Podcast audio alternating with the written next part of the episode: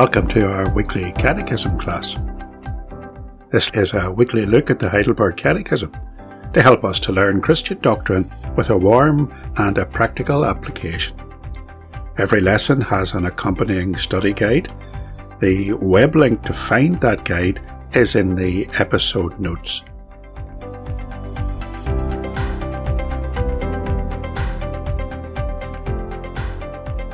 Now, let's start the class. So, welcome, welcome to our Catechism class. We're looking at Lord's Day 20, question 53, which is about the work of the Holy Spirit. The last time we met, we discussed why the Apostles' Creed and the Heidelberg Catechism spend so little time on the person and work of the Holy Spirit compared with the extensive teaching on God the Father and God the Son. It's almost like a bit of an enigma. When the Bible clearly teaches the equality of the three persons within the Godhead. We reached a couple of important conclusions. Well, firstly, that our reformed understanding of the place of the Holy Spirit in worship is very much reflective of the primary work of the Holy Spirit, which is to glorify Christ. And secondly, that our understanding of the place of the Holy Spirit in worship is reflective of the biblical revelation of the Holy Spirit in the New Testament, which makes much more and reveals to us much more about God the Father and God the Son than it does about the Holy Spirit himself, who himself inspired the biblical writers. So, with that cleared up, we went on to look at what the Catechism teaches us about the person of the Holy Spirit. That he is a person, not an inanimate force, that he is true God, and that he is eternal. But the Catechist teaching on the Holy Spirit consists in two parts not only the person of the Holy Spirit, but the work of the Holy Spirit. And it's to that second body of truth to which we must turn in this lesson. I'm Bob McAvoy, and you're listening to the Semper Reformata podcast.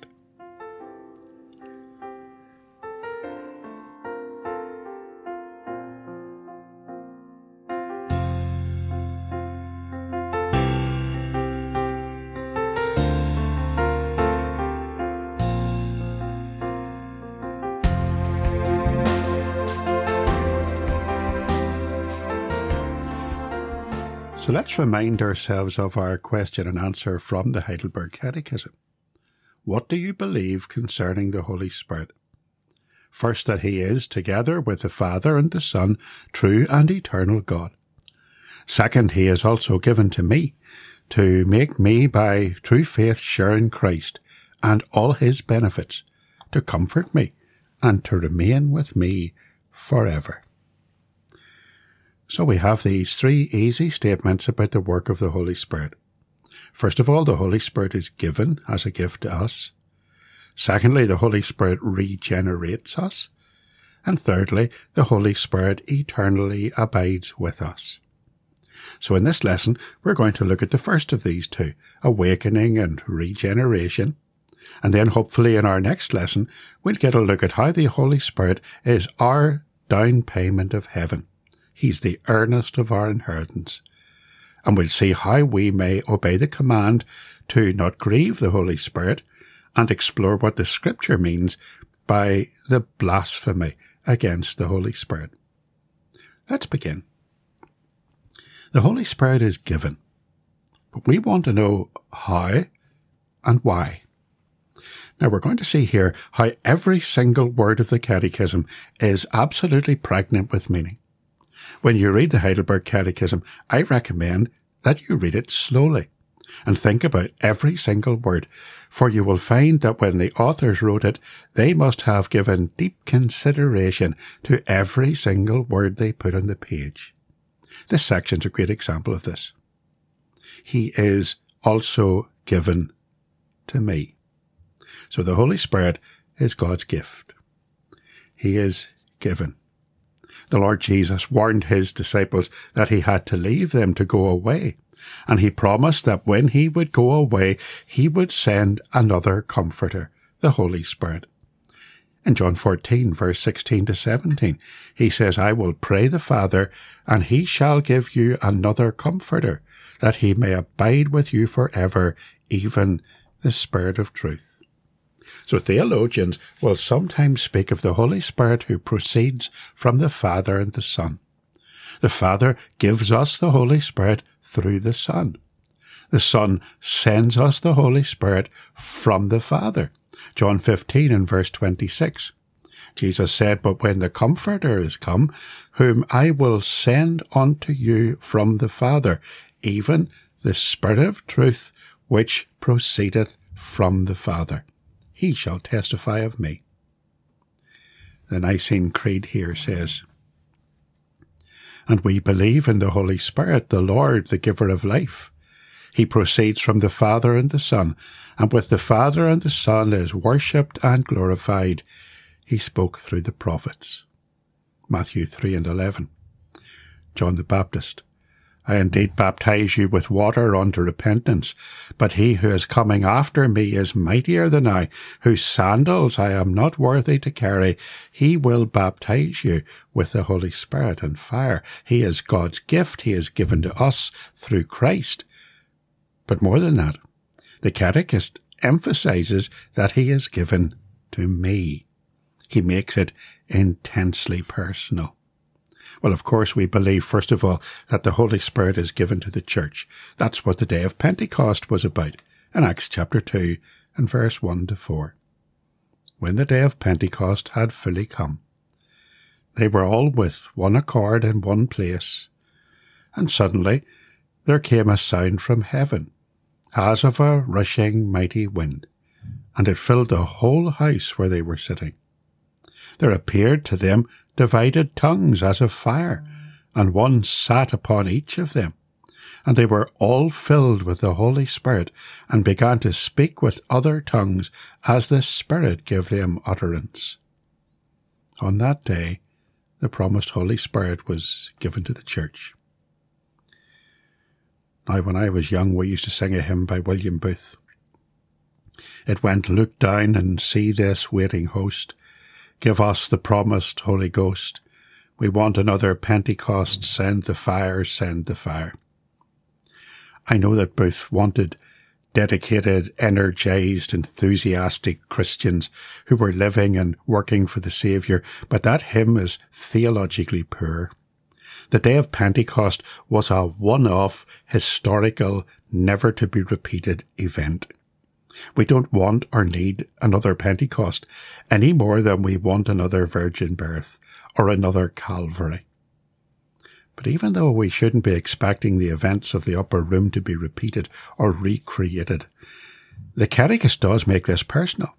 The Holy Spirit is given to me in this God is active, we simply receive the gift. As Christians, we do not have to seek the Holy Spirit or tarry for the Spirit. Our role in this is entirely passive. We receive the Holy Spirit. To those defective believers at Ephesus in Acts chapter 19, Paul simply asks, Did you receive the Holy Spirit when you believed? I'm reading from the New King James Version. Now let's be absolutely clear about this. The Holy Spirit is God's gift to every single believer. In fact, a person cannot be a Christian at all without the gift of the Holy Spirit. Now, if we don't have any biblical warrant for some attempt to replicate the events of the day of Pentecost, that really begs a question. What means then does God use to impart this gift of the Holy Spirit to his elect? Our catechist himself, in his own commentary on the catechism, lists two ways in which the Holy Spirit is given as a gift to individuals. The first way he suggests is through the ordinary external means of word and sacrament. In these common dispensations, as Christ is proclaimed and placarded to his elect people, the Holy Spirit is given to those whom the Lord will call to be his. Now, we do understand that not everyone who hears the gospel will be saved. Like Felix in Acts 24, who trembled under the preaching of the word and yet was not saved. Felix was enlightened. He was awakened to his sin. He was blessed in that he heard the greatest gospel preacher this world has ever known after Christ himself. But without the effectual call of God in salvation, Felix could not be saved. He was quite simply not one of God's chosen people. Listen carefully to the words of Jesus in Matthew 22 and 14. For many are called, but few are chosen. John 6 and 37. All that the Father giveth me shall come to me, and him that cometh to me I will in no wise cast out. John 6 and 44. No man can come to me except the Father which hath sent me draw him, and I will raise him up at the last day and Paul in 2 Thessalonians 2, 13 to 14 says that we are bound to give thanks always to God for you, brethren, beloved of the Lord, because God hath from the beginning chosen you to salvation through sanctification of the Spirit and belief of the truth, whereunto he called you by our gospel to the obtaining of the glory of our Lord Jesus Christ.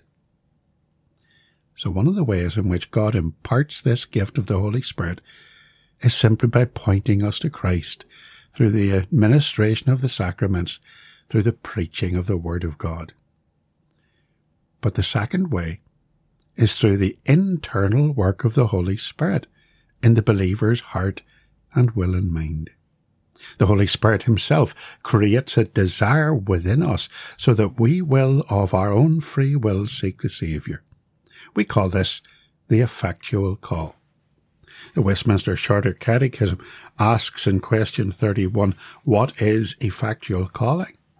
And the answer is, effectual calling is the work of God's Spirit, whereby convincing us of our sin and misery, enlightening our minds in the knowledge of Christ and renewing our wills, he doth persuade and enable us to embrace Jesus Christ freely offered to us in the gospel. There's a good biblical example of this in Acts chapter 16, verse 14, down to verse 15. One who heard us, writes Luke, was a woman named Lydia from the city of Thyatira, a seller of purple goods, who was a worshipper of God. The Lord opened her heart to pay attention to what was said by Paul. So there are these two common applications of God's Holy Spirit given to us to bring us to Christ. But having awakened us to our need of salvation and directed us to the cross through the ministry of word and sacrament and the work of the Holy Spirit inside our hearts, the Holy Spirit then applies Christ's saving work to me. So the Catechist teaches us that the Holy Spirit will make me by true faith share in Christ and all his benefits. Now the office of the Holy Spirit is to prepare a holy people for Christ, a bride suitable for the Lamb, and we call that work the work of sanctification.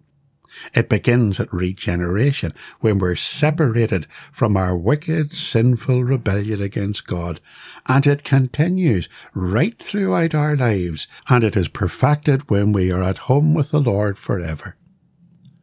Let's look at the initiation of that sanctifying work. When the Holy Spirit works a miracle of grace in our lives by giving us new life, by regenerating us, we call this the new birth. We're going to read some scripture texts. So we're going to read Ezekiel 36 and verse 25. And the prophet says here, Then I will sprinkle clean water on you, and you shall be clean. I will cleanse you from all your filthiness and from your idols. I will give you a new heart, and put a new spirit within you.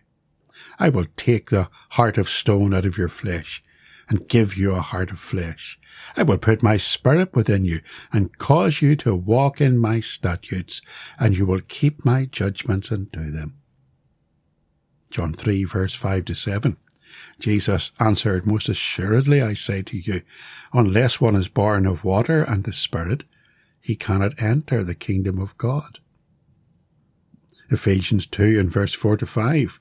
But God, who is rich in mercy, because of his great love with which he loved us, even when we were dead in trespasses, made us alive together with Christ.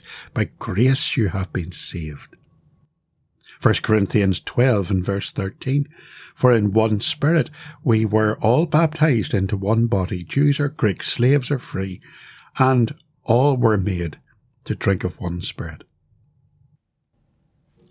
Titus 3 and 5, He saved us not because of works done by us in righteousness, but according to His own mercy, by the washing of regeneration and renewal of the Holy Spirit. Now the Catechist breaks this work of the Spirit into two headings. He tells us that He creates in me saving faith. So Paul wrote in Ephesians 2 verse 8 to 9, for by grace you have been saved through faith, and that not of yourselves. It is the gift of God, not of works, lest anyone should boast. The very faith that we need to accept Christ, to take his free gift of salvation, is in itself the gift of God, given to us through the work of the Holy Spirit. And also, he brings me into Christ. He unites us with Christ so that we are brought into his kingdom, given new life in him, clothed in his righteousness, and made a member of his body. We are in Christ. 1 Corinthians 6 and verse 11 says, And such were some of you. But you were washed, you were sanctified, you were justified in the name of the Lord Jesus and by the Spirit of our God. 1 Corinthians 12 and verse 3 Therefore I make known unto you that no one speaking by the Spirit of God calls Jesus accursed, and no one can say that Jesus is Lord except by the Holy Spirit. So Matthew Barrett, writing on the Gospel Coalition website, comments Regeneration is the act of God alone, and therefore it is monergistic in nature accomplished by the sovereign act of the Spirit, apart from and unconditioned upon man's will to believe. So let's recap. We've learned that the Holy Spirit is given to the elect as God's gift, to awaken them to their lost condition and to point them to the Saviour, to the Lord Jesus, and his atoning work for us on the cross. And the Holy Spirit does this through both the external application of the Word and sacraments, both pointing to Christ, and through his internal work, his subjective work, creating in us a desire to be saved. He applies the saving work of Christ, the atonement that Christ procured at the cross, when he regenerates us, gives us new life by grace through faith, which in itself is God's gift. Next time we'll consider how the Holy Spirit remains with us eternally and what we mean by grieving the Spirit and the blasphemy against the Spirit.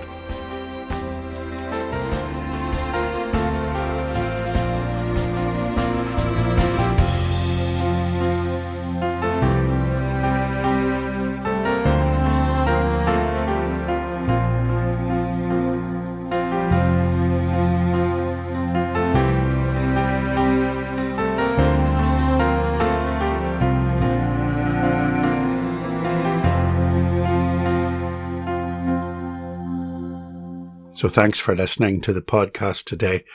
If you would like to help to get the podcast better known, there's a really easy way that you can do that.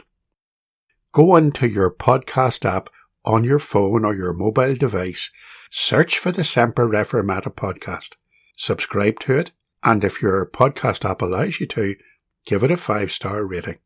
And that will help others to find the podcast more easily. So thanks again for listening.